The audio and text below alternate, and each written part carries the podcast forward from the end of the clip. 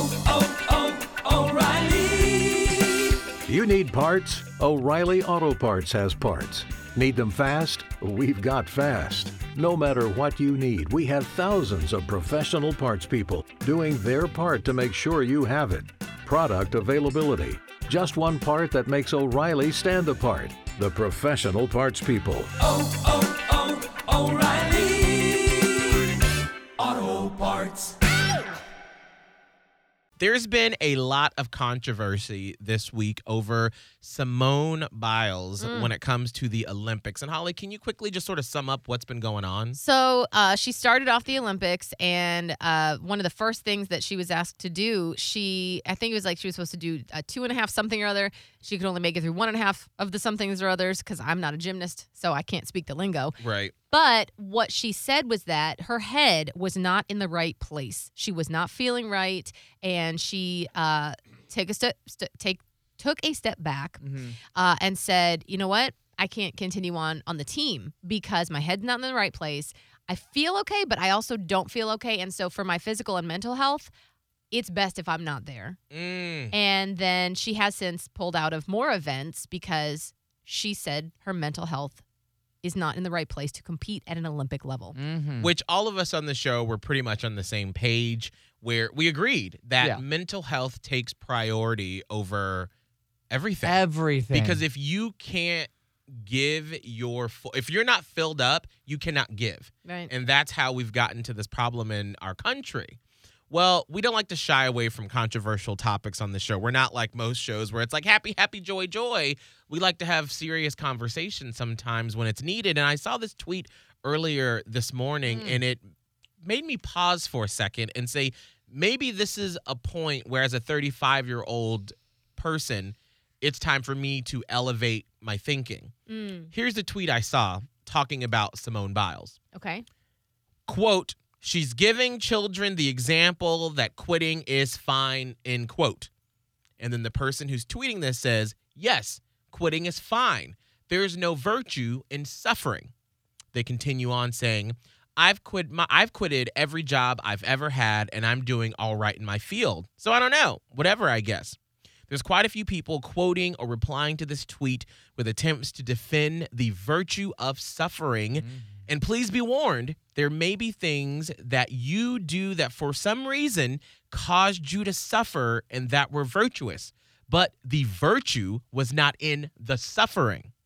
I understand that you might have been taught to conflate these two things, but maybe relearn and separate them. It will be good for you. So after I read that this morning, which I have retweeted on the Miguel and Holly Insta, I thought to myself, this is an interesting thought because Holly, when you and I grew up in the radio industry, we suffered a lot. Yeah. There was a lot of suffering, and that's conversations that we have with Boss Man Will in all seriousness about the, and like we always like to say, we're not downplaying or trying to equate when I say PTSD from someone who's like been to war and seen carnage. No, but uh, post trauma post trauma can happen for a plethora of reasons. yes. Right. Um, and so you can have you can have like those feelings of anxiety and uh, and any of the other symptoms that come along with PTSD from any traumatic experience in your life. And it's not, you know, we're we, we're going to get into the weeds with what you call it, but anything that causes you trauma can then cause the symptoms of, you know, reliving that trauma later on in life. Right. And so we have suffered, you know, with that from previous coworkers and bosses and, you know, trying to be better. And Holly and I made a conscious decision with producers we've had on this show and especially with you Scott because you've been mm-hmm. with us for a while now and sort of taking you under our wing and teaching you that we're not going to do things the way that were done to us and how we were taught to learn and how to be a professional Right. Yeah. basically.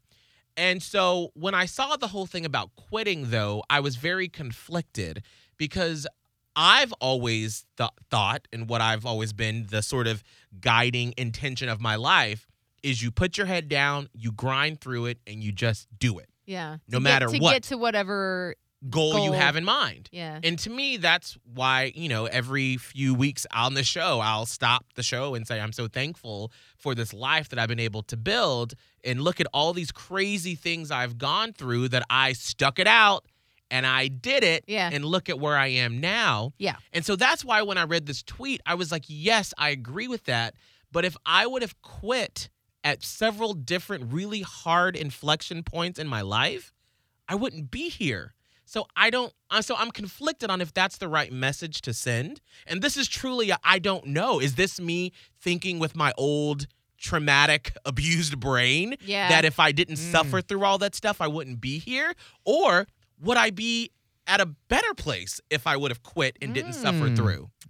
I don't Never know. that, That's yeah. where it's hard. And I, Mhm. and that's where it becomes an actual conversation because what this is what I think. What Simone Biles did, which is stepping down because she knew there was a problem and she was going to put herself in harm's way mentally and physically Yep. And we you've seen now stories of gymnasts from uh, days gone by where they pushed too hard and they either ended up uh, sitting out the rest of their career Yep. or paralyzed Yep. or dead. Yeah. So that. Um, so I believe what she did was the best that she best thing she could do in the moment, especially because gymnastics team sport is not like football team sport. It's not like, you know, she did what was best for the team by actually sitting out. Mm-hmm. So I I 100% agree with that and back her up. Is it the same for all aspects of life? Because I feel like that's where it gets tricky, where you've got like a tough job. At what point do we learn to rise to an occasion? Mm. If Right. you're always willing to be like, well, this isn't for me, I guess, why are you quitting? Mm. is it truly like a heavy taxing thing on your mental health or is it because this doesn't suit you and maybe someone would say whatever the reason if you want to quit quit i saw something like this on tiktok where a woman was like a lot of people gave my parents crap because i quit everything i tried i quit piano i quit soccer i quit dance i quit you know french lessons i quit everything Mm. um, but she said, but and you know, I turned out fine, and it helped me learn how to say no to bad partners, uh, Mm. jobs that weren't a match. You know, other things in life that you do need skills to say no to. Yep. So I- I don't know because in some ways, pushing through to get to the next level is a good thing Right. because it it gives you toughness and mettle that you might not have gotten if you had simply turned away. But maybe having to actually face up to something and quit gives you something else in a way in a life lesson that teaches you it's okay to say I can't do this anymore if it's not serving me. Scott, as someone who's still fresh in the working world, how do, how does this hit you when it comes to quitting? What it, I mean, for me, it's just it's always in the back of my head. Is like, how is this suited for me in the future? Like, what is doing the best for me? And I think in this instant, it's like I almost don't even like for quitting purposes. I'll use that word for, it, but like for Simone, it's it's almost like she's been going at it, going at it, going at it, and like never has given herself a break, never has decided to take a step back. And this is that moment to take a step back. And I equate that to me in this job because I make a very conscious decision of like I am not going to grind out until I burn out because I love this career. And if I keep going and I don't take the time off when it's given, because in the beginning I was like, I'm gonna work, work, work. Mm. And I learned real quick that if I don't take a step back and if I start, you know, if I don't say no to certain opportunities, I'm gonna hate it here. I'm gonna hate anything that I do just because I don't have the time to actually enjoy life. And so when I look at this moment, it's like I think it's completely okay if it's the best for you, if it's the best for Simone in that moment to be like, you know what? I've given this thing everything I've got. Right now, it's not going to be better for me to go out there and perform. I need to take a step back for me. I've never done this before where I've taken a step back. So, you know what? In this case, yeah, quitting's okay. If it's not suited you, you're going to have to live with your consequences no matter what the situation is. And like Miguel, you talked about earlier, if you would have just quit in the beginning where it got hard, like, who knows what that life would have been at? But it probably would have been okay. You would have found a new route. You would have done something new. You might have still ended up in radio, but it would have been okay.